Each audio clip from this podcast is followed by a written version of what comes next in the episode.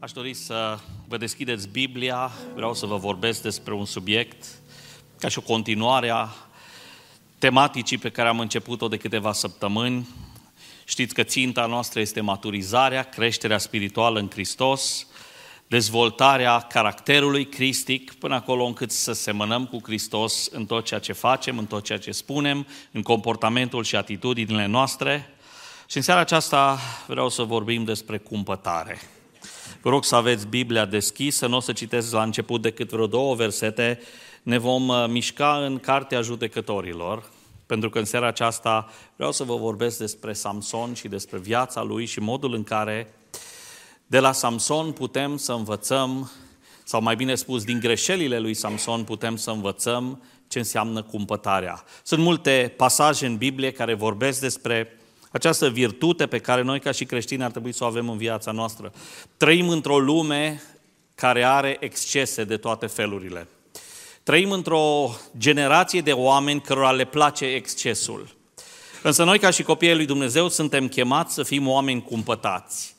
Dacă deschideți Biblia la Tit, capitolul 2, versetele 11 și 12, și dacă se pot afișa, aș vrea să le citiți, pentru că ele vorbesc despre ce înseamnă să fii cumpătat, vorbesc despre ce înseamnă să înțelegi cumpătarea ca fiind necesară, ca o parte importantă a vieții. Spune cuvântul lui Dumnezeu că harul lui Dumnezeu care ne aduce mântuire, care aduce mântuire pentru toți oamenii a fost arătat și ne învață să o rupem cu păgânătatea și cu poftele lumești și să trăim în viacul de acum cu cumpătare, dreptate și evlavie. Așadar, cumpătarea. Vom lua viața lui uh, Samson, unul dintre judecătorii din Israel. Uh, spuneam că vom fi în cartea judecători de la capitolul 13 până la capitolul 16. E interesant cum uh, Biblia îi dedică lui Samson uh, un număr de capitole, destul de multe, patru capitole care vorbesc în mare despre viața lui, despre nașterea, de la nașterea lui și până la moartea lui, pentru că Samson ne învață în această seară, sau ar trebui să învățăm din excesele lui, cum să fim cumpătați. Ați făcut vreodată exces la ceva? Știți că facem exces de, uneori de mâncare. Se spune, că, se spune cel puțin, uh, nu știu uh, să vă dau detalii prea multe, dar se spune în medicină sau în știința medicală că atunci când mănânci, Stomacul comunică cu creierul, dar comunică cu întârziere. Și la vremea când de la stomac informația la creier a ajuns că ai mâncat prea mult, au trecut sau ai mâncat cu 20 de minute mai mult decât trebuia să o faci. Cel puțin asta spune medicina, nu știu cât de verificabil este, acest, este această afirmație. Cert este un lucru, facem excese. De multe ori Facem exces când vine vorba de mâncare. Poate facem exces când vine vorba de ciocolată sau de dulciuri. Poate unii fac exces de social media. Da? Uh, uitați-vă cât din 24 de ore petreceți uh, cu ecranul telefonului aprins. Vom vedea dacă este sau nu un exces. Uneori facem exces de lucruri care ne fac rău, însă în seara aceasta aș vrea să învățăm principiile cumpătării de la un om care a avut tot felul de exces în viața lui. Ce înseamnă să fii cumpătat? A fi cumpătat înseamnă a fi temperat, a fi înfrânat, a fi disciplinat, a putea să te controlezi. Cumpătarea, uh, vă citeam din Tit, capitolul 2, uh, ține de conceptul de a te limita. De fapt, cumpătarea ține de faptul că trebuie să ai un echilibru, cu toate că ai la dispoziție totul. Cred că generația noastră este generația cel mai greu încercată în această direcție. Poate că părinții noștri sau bunicii noștri n-au avut atâtea lucruri de care să abuzeze sau cu care să facă excese. Însă generația noastră se bucură de belșug din toate punctele de vedere, pentru că istoric vorbind, generația noastră trăiește cel mai bine uh, de când se știe și perspectiva pe care omul generației noastre o are este întotdeauna să trăim mai bine decât o facem acum. Și tocmai în contextul în care toate lucrurile din jurul nostru ne invită la exces, aș vrea în această seară, dragii mei tineri, să învățăm cumpătarea. Știu că poate este un subiect care pentru unii sună un pic ciudat în urechea voastră, poate că vă gândiți, uh, dar eu îmi știu limitele. Cumpătarea este acea artă de a putea să nu faci exces când ai totul în jurul tău și ai putea să faci exces. Ne uităm la Samson, da? Pentru că îl avem ca model, în mare parte viața lui a fost uh, și este uh, dominată de lucruri rele. Însă de la el putem învăța câteva lucruri. Vă citesc uh, două versete, cum spuneam, din capitolul 13, versetul 24 și 25, unde Biblia spune Femeia a născut un fiu și a pus numele Samson. Copilul a crescut și Domnul l-a binecuvântat. Duhul Domnului a început să-l miște la Mahane Dan între Țorea și Eștaol. Acesta este începutul vieții lui Samson. Nu trece mult și Samson are diferite experiențe cu Dumnezeu și încep și eșecurile și excesele în viața lui Samson.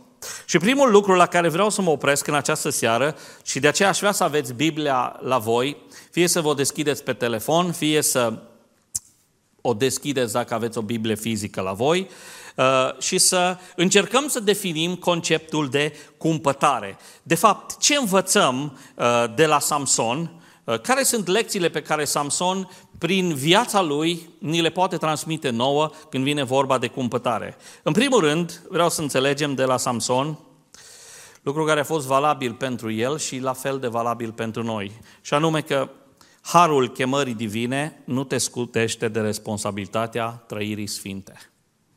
Foarte simplu. Harul chemării lui Dumnezeu în viața ta nu te scutește de a fi responsabil să trăiești o viață sfântă. Asta este una dintre problemele pe care de multe ori le întâmpinăm atunci când vorbim despre cumpătare și nu doar despre cumpătare.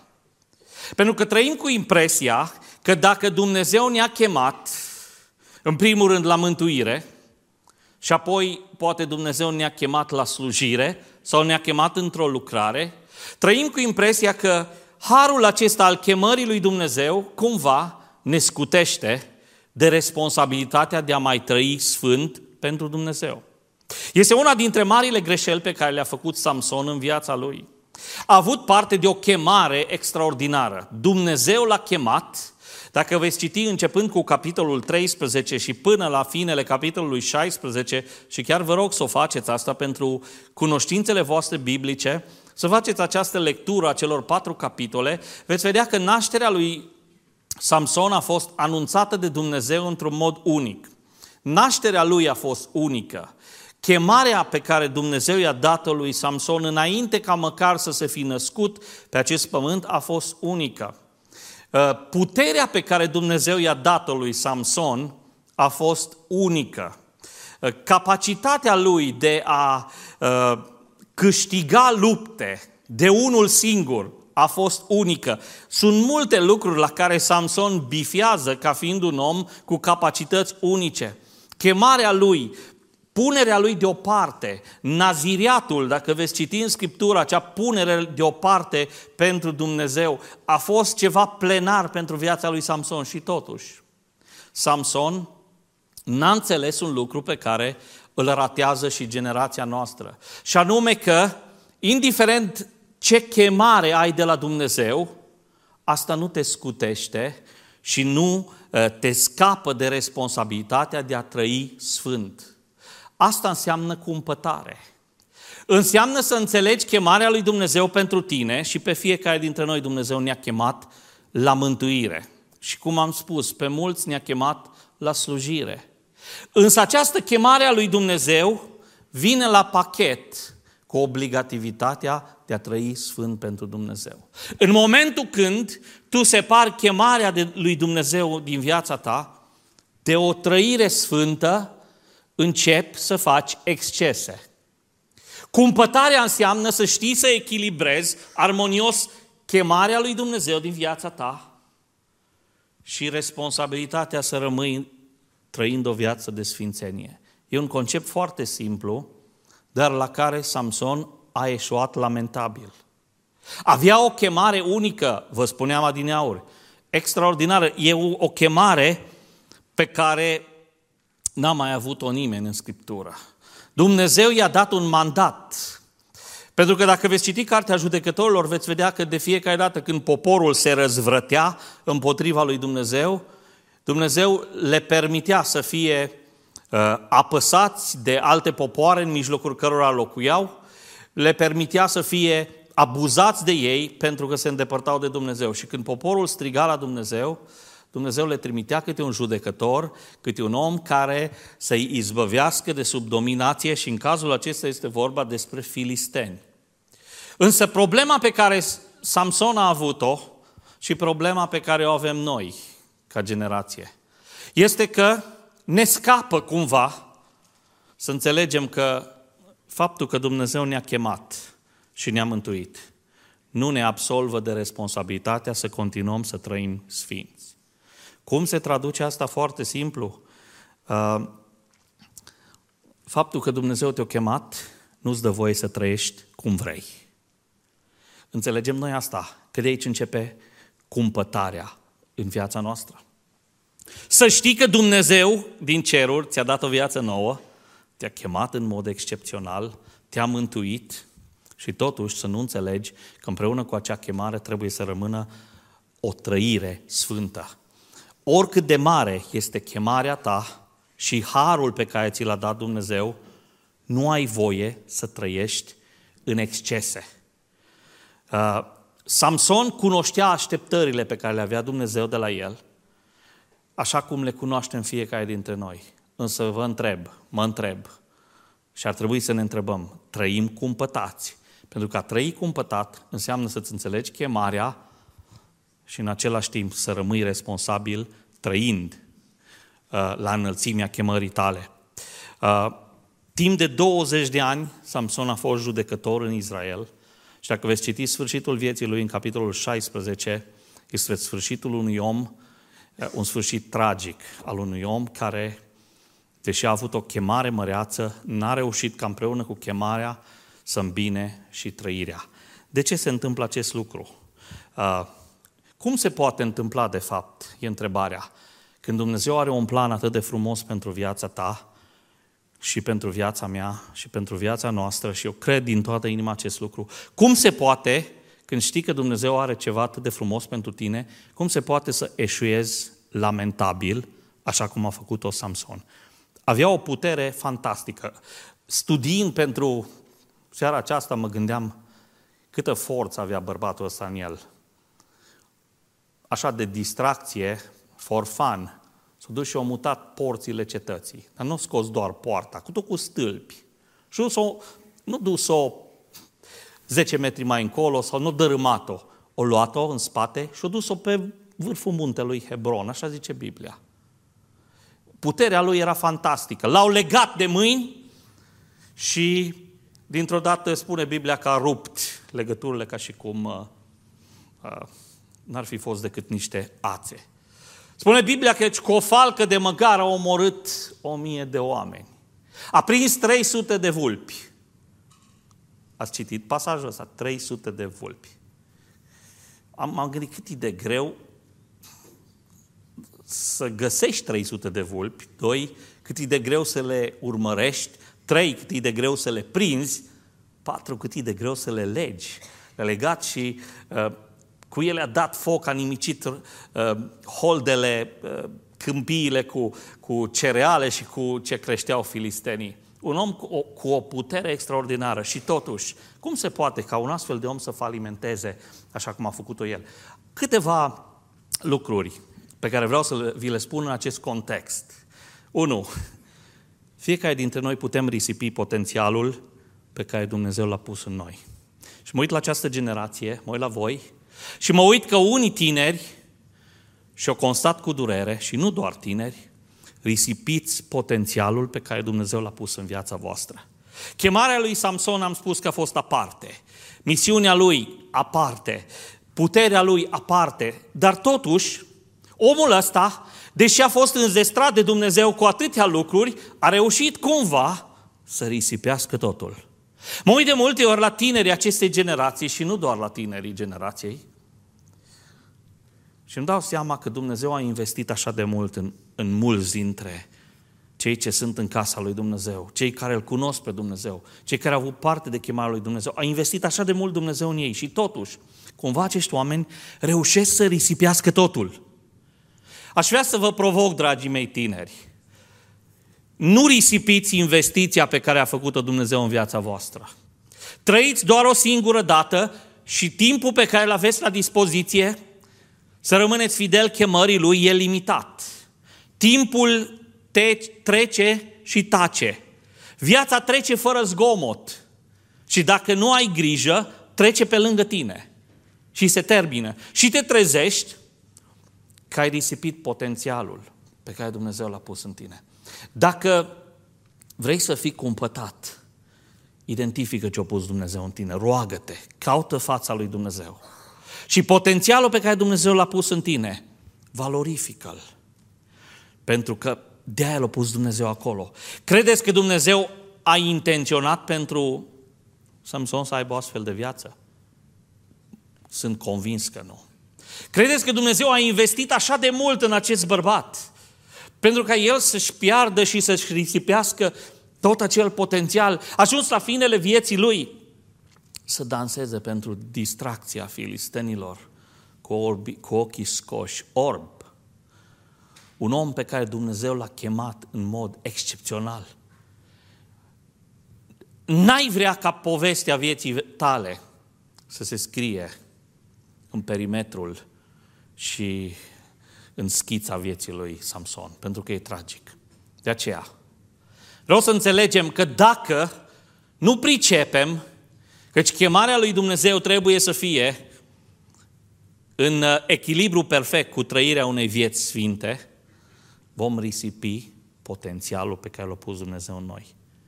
Și din păcate mulți o fac. Un alt lucru pe care îl fac mulți, l-a făcut și Samson. Samson nu doar și-a risipit potențialul, a mai făcut ceva. Și facem și noi. Poți să câștigi oricâte lupte cu ceilalți, câtă vreme pierzi lupta cu tine însuți. Uitați-vă la Samson.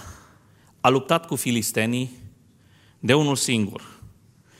E foarte interesant, dacă vă uitați în Scriptură, toți judecătorii, aproape fără excepție, au avut câte o armată, câte un uh, grup de oameni care au luptat cu ei. Samson a fost întotdeauna solist, solo, luptătorul singuratic. Planurile lui, ideile lui, a câștigat lupte cu alții, dar a pierdut lupta cu el însuși.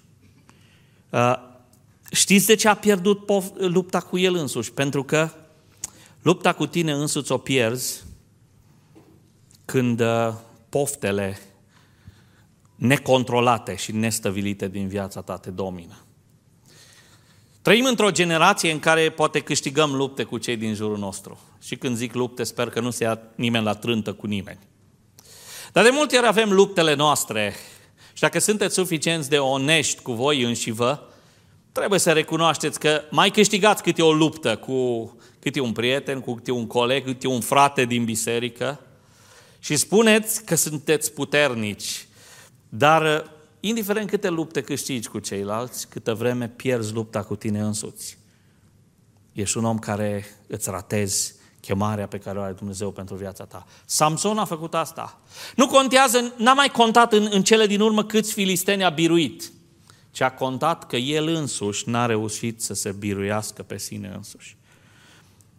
A căzut înfrânt nu de filisteni, dragii mei, ci a fost înfrânt de propriile lui pofte necontrolate, nestăpânite. Știți de ce? Că a trăit o viață de excese.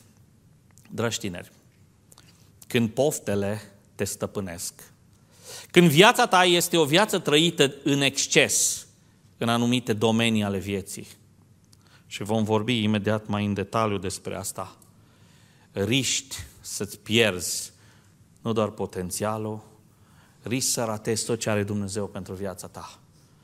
Nu contează câte bătălii ai câștigat. Nu contează pe cine ai învins. Nu contează că ai ajuns în vârful ierarhiei. Câtă vreme ai pierdut lupta cu tine însuți, ești un om pierdut. Asta a făcut Samson. A omorât odată o mie de filisteni. L-au văzut evreii și au zis, e un om puternic. a dat foc holdelor filistenilor, a zis, e un om puternic. A mutat porțile, au zis filistenii, e un om puternic. Dar știți cine l-a biruit pe Samson? Propriile lui pofte. Mă la o generație care se luptă și pierde lupta cu propriile pofte necontrolate, excesul. Și vom ajunge, cum spuneam, imediat la câteva lucruri pe care vreau să le, le aduc în fața voastră. Poți să ai potențial și să risipești. Poți să câștigi lupta cu toți, dar să pierzi lupta cu tine însuți. Și mai ceva. Uitați-vă la Samson. Chiar dacă ești în planul lui Dumnezeu, vei plăti prețul neascultării de el. Uitați-vă la toată viața lui. Chiar vă, vă provoc să citiți cele patru capitole, sunt interesante. Este o lectură ușoară și frumoasă și cu multă învățătură. Samson a fost în planul lui Dumnezeu, dar a plătit un preț mare pentru neascultare. Vreau să înțelegeți acest concept simplu. Chiar dacă Dumnezeu te-a chemat, chiar dacă Dumnezeu te-a hăruit și te-a înzestrat cu multe lucruri, chiar dacă Dumnezeu ți-a dat capacități pe care alții nu le au, chiar dacă Dumnezeu te folosește cum nu-i folosește pe alții, nu uita că dacă trăiești în neascultare față de El, ești tributar plății neascultării tale față de Dumnezeu. Ascultarea de Dumnezeu e mai importantă decât activismul pentru Dumnezeu. Samson a învățat pe propria lui piele. Da, a fost în planul lui Dumnezeu. Va zice cineva, dar cum a putut Dumnezeu să folosească un om ca și Samson? Dumnezeu l-a folosit pe Samson. Pentru că a avut un plan cu el? A vrut Dumnezeu ca viața lui Samson să se desfășoare așa cum s-a desfășurat? Sunt sigur că nu. Dar a fost rezultatul deciziilor lui. Pentru că a trăi o viață de cumpătare în cele din urmă este suma sau rezultatul unor decizii mici pe care, pe care le iei în fiecare zi. Astăzi, deciziile pe care le iei, mâine, deciziile pe care le iei, în cursul anilor, a săptămânilor, a lunilor, a anilor, toate aceste decizii pe care le iei vor însuma fie ceva ce poartă numele de exces, fie ceva ce poartă numele de cumpătare. Și Samson, deși era în planul lui Dumnezeu, a plătit prețul neascultării. Dragii mei tineri, indiferent cât talent și cât har vă dat Dumnezeu, indiferent de câtă chemare ți-a făcut parte Dumnezeu, continuă să trăiești în ascultare de El. Pentru că dacă nu, s-ar putea să vină factura într-o zi. Nu ne plac facturile, dar când, când Dumnezeu începe să strimiată facturi, ele sunt de obicei cu penalități. Și Samson a primit multe facturi cu penalități. Citiți istoria vieții lui, nu am timp să trec peste toate detaliile, însă aș vrea să înțelegem acest concept. Cumpătarea începe în viața noastră, întotdeauna, atunci când înțelegi că harul chemării lui Dumnezeu nu te scutește de responsabilitatea de a trăi sfânt pentru Dumnezeu. Și dacă am o dorință din toată inima, e să înțelegeți asta. Vei trăi cumpătat doar când înțelegi că între chemarea lui Dumnezeu și ce are El pentru tine și modul în care trăiești este o corespondență perfectă. Nu-ți poți permite să trăiești cum vrei, chiar dacă Dumnezeu ți-a dat cea mai mare chemare. Da? Ăsta este primul lucru. Al doilea lucru la care vreau să mă opresc, continuând să, să ne uităm la Samson, este că a fi cumpătat înseamnă nu doar să înțelegi echilibrul dintre chemarea lui și responsabilitatea de a trăi sfânt pentru el. Al doilea lucru este să înțelegi că libertatea alegerilor tale nu te scutește de asumarea consecințelor. Foarte simplu spus, ești liber să alegi, dar trebuie să-ți asumi consecințele alegerilor pe care le-ai făcut. Asta înseamnă cumpătare. Și când știi că alegerea ta va produce consecințe, ar trebui să fii ale, atent cum alegi. Știți că toate alegerile noastre produc consecințe. Judecător 14, trebuie să vă citesc câteva versete, pentru că sunt foarte sugestive. Samson s-a coborât la Timna și acolo a văzut o femeie din fetele filistenilor. Când s-a suit înapoi, a spus lucrul acesta tatălui său și mamei sale și a zis, am văzut la Timna o femeie din fetele filistenilor. Era normal, era țara filistenilor. Luați-mi-o, spune el, acum de nevastă. Ascultați, tatăl și mama i-au zis, mă, nu de tine. Nu este nicio femeie între fetele fraților tăi. Parafrazez. Mă, o fată din biserică nu ți-ai găsit. Nu este niciuna în biserică. Numai una de la filisteni? Va zice părintele. Și ascultați. Nu este nici o femeie între fetele fraților tăi și în tot poporul nostru de te duci să ții nevastă de la filisteni care sunt netăiați împrejur. Și Samson a zis tatălui său, ia-mi-o căci îmi place. Uh, e foarte interesant, este foarte interesant, uh, în original, această sintagmă, iată, ia-mi-o căci îmi place, sună ceva de genul, așa cum văd eu, ea e potrivită pentru mine. Asta, de fapt, i-a zis Samson tatălui. Ia-mi-o căci îmi place. Cu alte cuvinte, m-am uitat la ea, am văzut-o și cu ceea ce văd eu, zicea Samson, mi se pare că e potrivită pentru mine. Aș vrea, dragi tineri, să înțelegem acest concept al, al doilea concept al cumpătării, și anume că libertatea alegerilor noastre, și Dumnezeu ne-a dat libertatea să alegem. Libertatea alegerilor noastre nu ne scutește de a, su- de a trebui să ne asumăm consecințele. A făcut bine Samson luându-și această nevastă. Dacă veți citi istoria, s-a terminat trist povestea lor care trebuia să fie un lucru bun. Știți de ce? Că Dumnezeu i-a dat lui Samson și ne dă nouă libertatea să alegem. Dumnezeu ne-a creat cu o voință liberă. Dumnezeu ne pune în față binele și răul. Fiecare dintre noi avem libertatea de a alege. Gândiți-vă la Adam și la Eva în grădina Edenului. Zice Biblia că Dumnezeu a sădit o grădină și a umplut-o cu tot felul de lucruri extraordinare. Nu putem nici măcar să ne imaginăm cum era acea grădina Edenului în care Dumnezeu era grădinarul. A pus, zice Biblia, pom de toate felurile, toate soiurile. Însă, în mijlocul acestor pomi fructiferi și exotici, uh, care încântau privirea cu siguranță și erau cele mai bune și mai sănătoase și mai bioalimente de pe planetă. A pus un singur pom Dumnezeu și le-a spus celor doi oameni, puteți mânca cât vreți din oricare dintre pom doriți, cu excepția unui singur pom. Un singur rod, rod al unui pom. Te-ai gândit cât de complicat este sau cât de complicat ar fi fost ca Adam și Eva să spună, e ok, asta e tot. Asta e singura limită. Din restul putem să mâncăm în voie? Absolut. Te-ai gândit că e simplu, nu? Și și-au decis cei doi. Mai degrabă Eva. Și Eva l-a convins și pe Adam. Au decis să mănânce.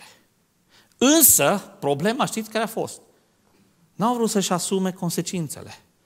Pentru că spune Biblia, când au mâncat, a Eva a luat din rodul acelui pom, a mâncat și a dat și lui Adam.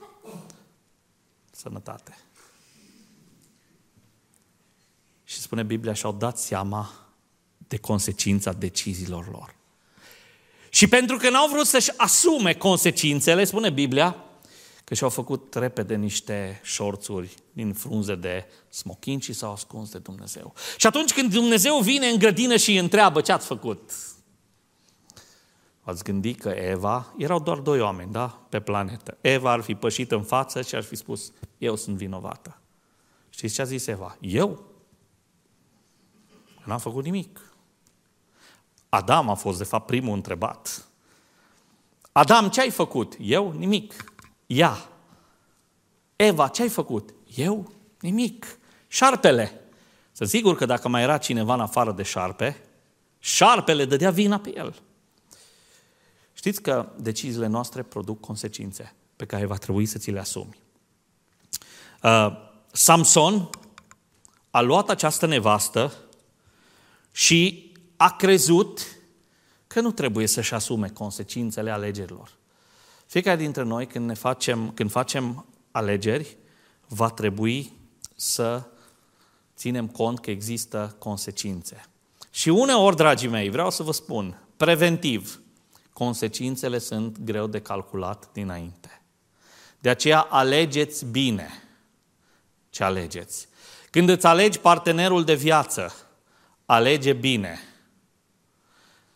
Spun de multe ori, deschide bine ochii când alegi partenerul de viață, ca să nu fii silit să-i ții închiși tot timpul după aceea. Ține seama de sfatul celor din jurul tău care te iubesc. Dacă mama și tata zice poate că nu-i potrivit pentru tine, tânărul ăla care ai venit de nu știu unde, dacă îți spune mama și tata că nu-i bine, poate că ar fi bine să iei seama la sfatul acesta.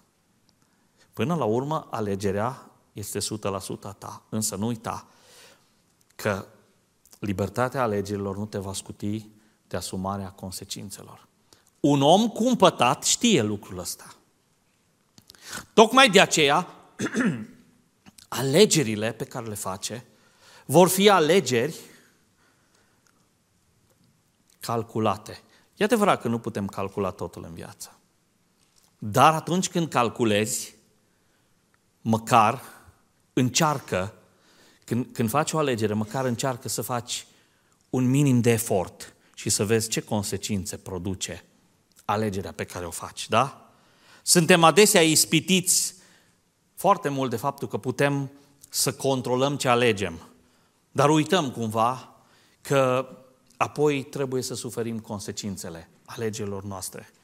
Uh, haideți să vedem ce înseamnă să ai libertatea de a alege, dar obligativitatea de a-ți asuma consecințele. În primul rând, trebuie să înțelegem că nevoile legitime ale noastre, lăsate necontrolate, se transformă întotdeauna într-o cursă periculoasă. Da? Samson avea dreptul să se căsătorească, da? Sunteți de acord cu mine? Avea tot dreptul, era o nevoie legitimă. Însă problema este că de multe ori diavolul reușește să ne convingă ca nevoile noastre legitime să le împlinim într-un mod păcătos. Și cumva, într-un fel sau altul, dacă nu trăim o viață de cumpătare, nevoile legitime pe care le avem se transformă într-o cursă periculoasă pentru noi. Nevoia legitimă este să mănânci, da? Pericolul e să mănânci prea mult. Nevoia legitimă este că ai nevoie de dragoste și de afecțiune. Pericolul este să o cauți unde nu trebuie. Nevoia legitimă este să ai parte de o comunitate, de oameni cu care să interacționezi. Pericolul este să ajungi într-un grup periculos. Nevoia legitimă e să comunici. Pericolul este să o faci cu cine nu trebuie. Nevoia legitimă este să te bucuri în această viață și să fii fericit. Este o nevoie legitimă. E Biblia împotriva acestor lucruri? Nici de cum. Trăim uneori cu impresia că dacă ne-am pocăit, nu mai avem voie să fim bucuroși. Vor veni unii și vă vor spune că dacă zâmbești și te bucuri, ceva nu e în regulă cu tine, nu ești pocăit cum trebuie. Fața ta trebuie să fie tristă, hainele de culoare închisă și alte găselnițe de felul acesta. Nu, Dumnezeu ne-a creat în lumea aceasta ca să ne bucurăm. Și există o nevoie legitimă să te bucuri, să te simți împlinit Există nevoie legitimă să ai bucurie și fericire în viață. Pericolul este când le cauți să le împlinești acolo unde nu vrea Dumnezeu. Nevoia legitimă este să fii într-o relație cu cineva care să-ți fie partener de viață. Că de aceea Dumnezeu a gândit căsnicia. Așa zice Biblia, la început, Creatorul a luat un bărbat și o femeie. Și i-a unit, pentru că e o nevoie legitimă, a format familia. Pericolul este cel pe care îl vedeți în jurul vostru și îl vedem în jurul nostru. Este ca această nevoie să fie denaturată și pervertită. Nu uitați că nevoile legitime, lăsate necontrolate, se transformă într-o cursă. Și câți n-au căzut în această cursă? Mă rog din toată inima ca Dumnezeu să ne dea cumpătare. O împlinire a unei nevoi legitime trebuie să aibă loc după cum trasează Dumnezeu direcția. Da? Și mai ceva. Uh, nu doar nevoile legitime pe care le lași necontrolate uh, se transformă într-o cursă pentru tine, se mai întâmplă și deciziile greșite sau luate greșit intenționat au întotdeauna consecințe pe măsură. Ce înseamnă asta? Nu te aștepta să iei hotărâri greșite și apoi să sper că totul va fi bine. M-ați auzit, da? Hotărârile greșite au de obicei consecințe nefaste. Dacă însă iei o hotărâre greșită neintenționat, poate necunoscând contextul, cred că există har de la Dumnezeu și Dumnezeu ne binecuvântează uneori și îndreaptă greșelile noastre. Dar când tu o faci intenționat, când tu spui, știu că e greșit, dar o fac totuși, că eu decid, eu am voie, pregătește-te să-ți asumi consecințele și să trăiești cu ele. Și mai ceva. Sunt multe lucruri în viața lui Samson. Sper din toată inima că o să rețineți măcar câteva din lucrurile pe care vi le spun. Am zis, nevoile legitime ă, îndeplinite necontrolat și lăsate necontrolat duc la pericole. Deciziile pe care le iei greșit în mod intenționat au consecințe pe măsură. Și mai ceva, foarte, foarte clar se vede din viața lui Samson. Un rău nu se repară niciodată cu un alt rău. Aici era bine să ziceți amin. Cam târziu acum, dar măcar rețineți ideea. Un rău pe care l-ai făcut, nu îl repari făcând alt rău. Adică dacă ai mințit ca să scapi, te pochei și spui adevărul, nu mai spui încă o minciună. Uitați-vă la Samson. Pot să vă fac așa o radiografie în 30 de secunde a vieții lui. Dramele din viața lui Samson, rezultatul deciziilor lui greșite, parcă au venit una după alta. A fost suficient de rău că și-a luat o nevastă dintre filisteni. Apoi mânios pe prietenii lui în timpul nunții de șapte zile, așa cum era la evrei. Mânios pe prietenii lui care uh, îl tot uh, obligau să dezlege ghicitoarea pe care au spus-o în timpul uh, ospățului de nuntă, o dezleagă în mod fraudulos nevasta lui, filisteancă, el se duce și omoară 30 de oameni ca să le ia hainele și să-și plătească datoria față de cei care au uh, răspuns corect ghicitorii. Uh, și după aceea, supărat pe nevasta lui, o donează prietenului lui. Și dacă asta n-a fost destul, când părea că totul se liniștește, se duce înapoi la nevasta lui și constată că socru nu mai vrea să-i odea. Că socru îi zice, păi am crezut că e supărat pe ea și am dat-o prietenului tău. Și ce face Samson? Se mânie și mai mult. Ascultați capitolul 15, primele trei versete. După ceva timp, pe vremea seceratului grâului, Samson s-a dus să-și vadă nevasta și a dus un ied. El a zis, vreau să intru la nevasta mea în odaia ei, dar tatăl nevestei nu i-a îngăduit să intre și ascultați, am crezut că o urăști, a zis el, și am dat-o tovarășului tău. Nu este sora sa mai cea tânără mai frumoasă ca ea, ia un locul ei. Samson a zis, ascultați, de data asta nu voi fi vinovat față de filisteni dacă le voi face rău. Știți ce zice Samson? Ce am făcut până acum a fost rău. Dar acum mai fac un rău. Și răul ăsta îl văd de bine.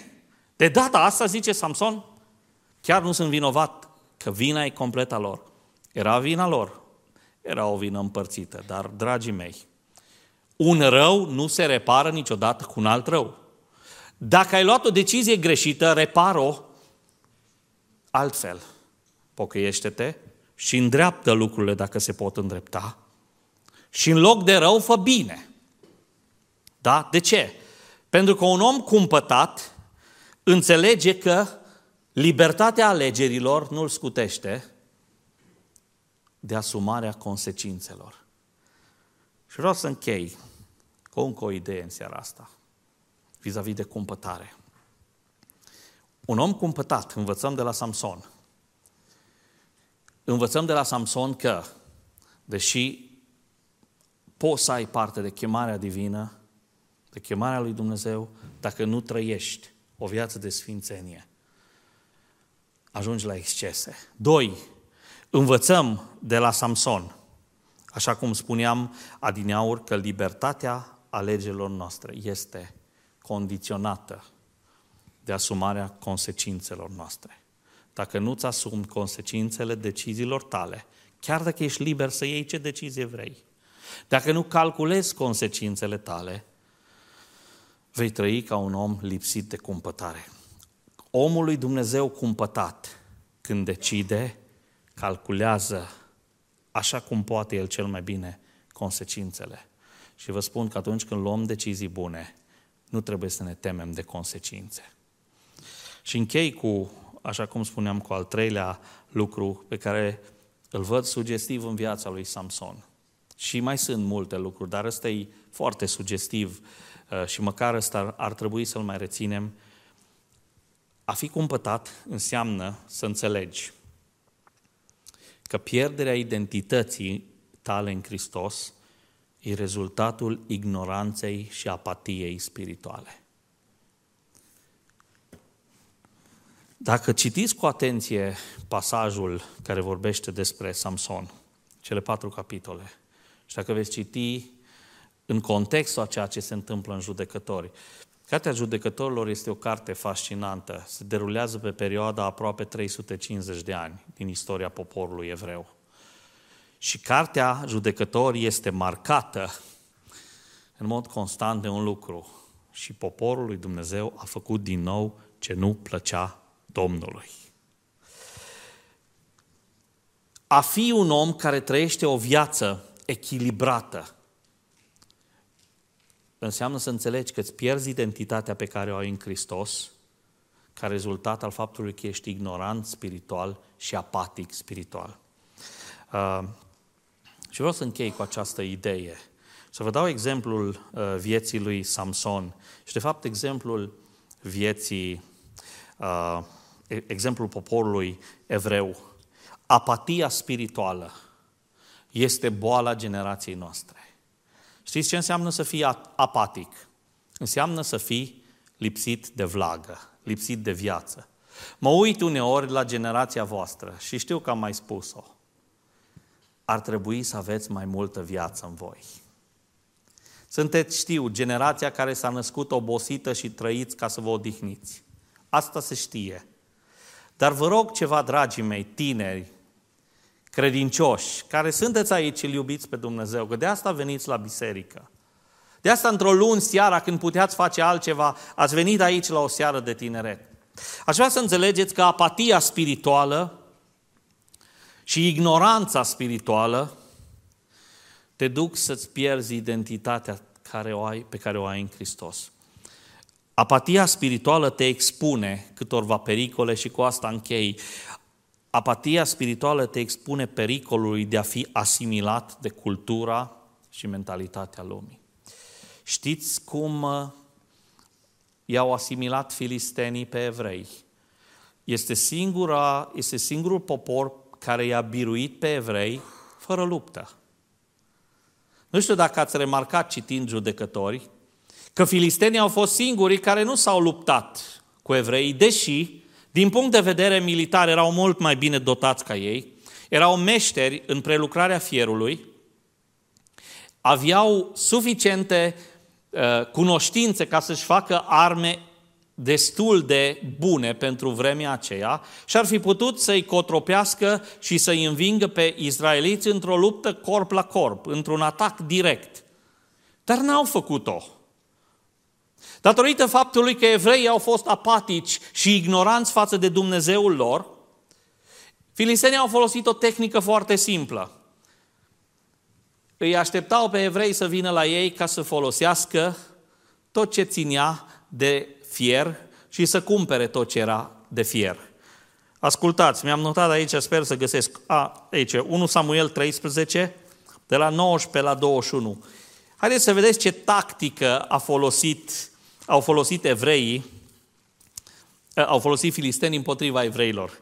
Încep cu versetul 19 din 1 Samuel 13. În toată țara lui Israel nu se găsea niciun fierar, căci filistenii ziseseră. Ascultați! să împiedicăm pe evrei să-și facă săbii și sulițe. Și fiecare om din Israel se cobora la filisteni ca să-și ascută fierul plugului, coasa, securea și sapa.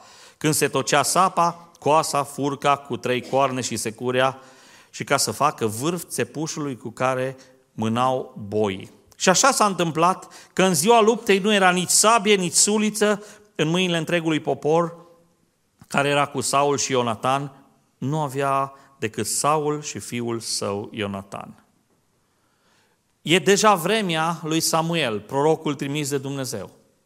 Însă de atunci și până în vremea aceasta, știți ce tactică au folosit filistenii? Pentru că poporul lui Dumnezeu, evrei, au fost ignoranți față de Dumnezeu și apatici în relația lor cu Dumnezeu, filistenii i-au asimilat. În primul rând, îi aduceau în țara lor pentru toate nevoile lor de lucru. Și apoi au mai folosit cealaltă tactică. Își dădeau fetele și băieții să se căsătorească cu evrei și nu împiedicau acest lucru. Și lucrurile astea două, cel puțin, pe care le spune Biblia, știți ce au făcut? Au făcut ca evreii să fie încet, dar siguri, sugrumați de mentalitatea filistenilor. Dacă tu ca și tânăr ești apatic în relația ta cu Dumnezeu și ignorant față de lucrurile lui Dumnezeu, cultura vremii în care trăim te va sufoca până acolo încât te va asimila cu totul.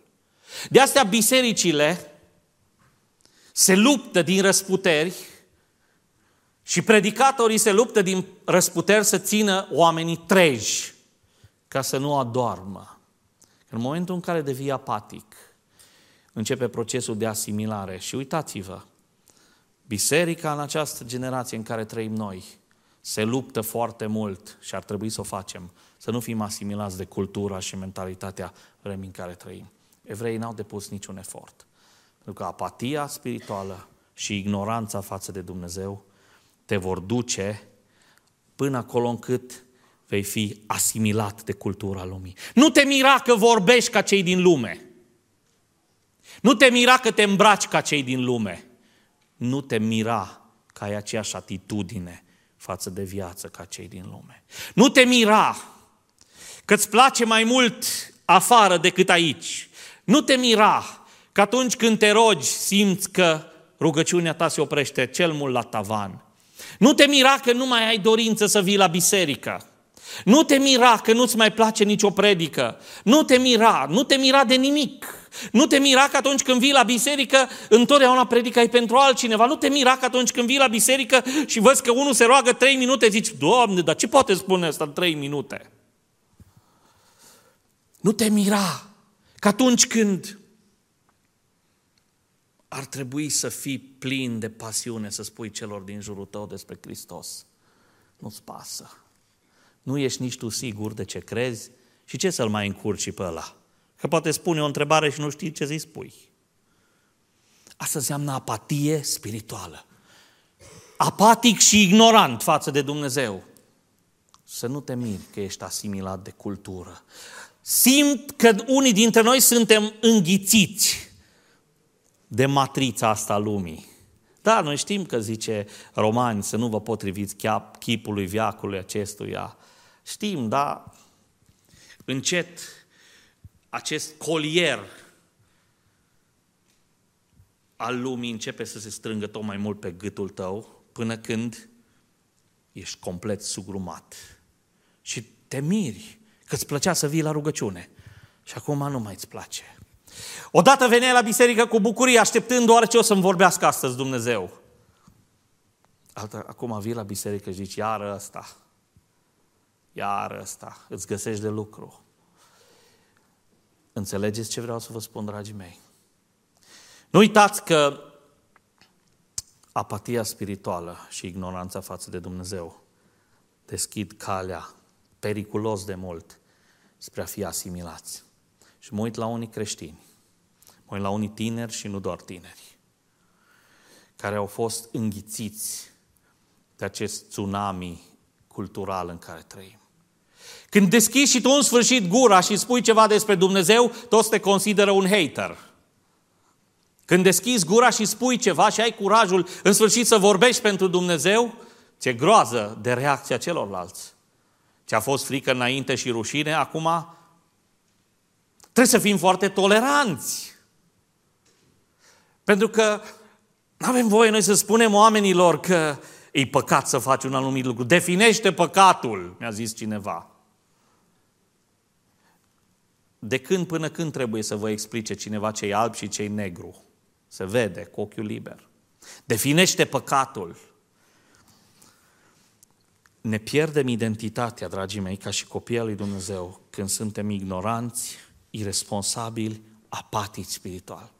Filistenii puteau să-i cucerească, dar au zis, e mai simplu așa. Când au nevoie de ceva, lasă să vină la noi. Fetele noastre le dăm în căsătorie lor. Că e mai simplu să schimb cultura lor de, de închinare pentru înaintea unui Dumnezeu. E mai ușor decât să-i forțăm să-i ducem la noi la închinare. Las că le dăm fetele noastre și băieții noștri și apoi în familie rânduiesc lucrurile. Apatia spirituală te expune pericolului. Mai ceva face apatia spirituală, deschide ușa compromisului spiritual. Și ar fi așa de multe să vă spun, dar timpul și-a făcut cursul. Vreau să ne rugăm imediat. Apatia spirituală deschide ușa compromisului spiritual. Știți că de multe ori ni se spune, ai grijă să nu te compromiți. Știm asta, dar nu putem să o facem. De ce? Pentru că suntem apatici spiritual și ignoranți. Am ajuns să ignorăm tot ce a vrut Dumnezeu, suntem fără vlagă și fără viață și suntem o țintă sigură când apare primul compromis. Samson a fost pus deoparte pentru Dumnezeu. Apatia spirituală, știți ce face? Stinge dragostea pentru Dumnezeu din viața ta. Și vreau să vă spun ceva, dragi tineri. Noi îl iubim pe Dumnezeu și ar trebui să-L iubim, dar când dragostea noastră pentru Dumnezeu se micșorează, se stinge. Pentru Samson a rămas doar legea aceea naziriatului. Dacă îl iubești pe Dumnezeu, vei respecta cuvântul. Așa au zis Domnul Isus. Cine mă iubește pe mine, ce face? Păzește poruncile mele. Apatia spirituală va deschide ușa compromisului. Uh, și un ultim lucru. Și cu asta vreau să închei. Apatia spirituală te va face să te crezi întotdeauna invincibil. Ăsta e paradoxul. Tu ești apatic spiritual, nu te poți ruga. Nu mai ai părtășie cu Dumnezeu, nu mai găsești plăcere în cuvânt. Odată stăteai cu Biblia în mână și te prindeau orele mici ale dimineții.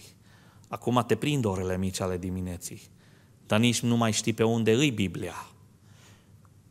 Odată erai pasionat să te rogi pentru cei care aveau nevoi, pentru cei de lângă tine, te rugai pentru părinții tăi, pentru prietenii tăi, pentru colegii de școală, de facultate, dar acum nu te mai rogi nici pentru tine. Dar te crezi invincibil. Ăsta e paradoxul. Așa au făcut și Samson. Pe lângă toate, tot șirul lung de eșecuri și de drame din viața lui a apărut și Dalila. A citit de Dalila, da? Celebra Dalila. Și spune cuvântul lui Dumnezeu că a găsit această femeie de moravuri ușoare. Mi și greu să folosesc cuvântul pe care îl folosește Biblia ca să o descrie. O femeie fără principii. Și a ajuns ca viața lui să fie încălcită cu viața acestei femei. Și spune Biblia că într-o zi femeia care avea în spatele ei pe filisteni a primit acest ordin, află unde îi stă puterea. Și știți că Samson a mințit-o de trei ori. Dacă mă leagă cu funii noi, dacă nu știu ce, dacă nu știu ce. Și până la urmă, această femeie a smuls adevărul din Samson. Și a spus el, într-adevăr, puterea mea stă în faptul că, ascultați, citiți, e, e fascinant, judecător 16, citiți capitolul cu atenție, zice, puterea mea stă în faptul că am fost pus deoparte pentru Dumnezeu. Și că spune el, briciul n-a trecut peste capul meu. Asta nu înseamnă ceea ce cred unii că înseamnă. Da? Dacă nu te tunzi, nu, tre- nu înseamnă că ești ca Samson. Dar nu are nimic de a face una cu alta. Era un jurământ de punere deoparte pentru Dumnezeu. A zis el, eu am fost pus deoparte pentru Dumnezeu. Dar dacă cineva îmi taie părul, a zis el, voi pierde puterea. Și s-a întâmplat asta.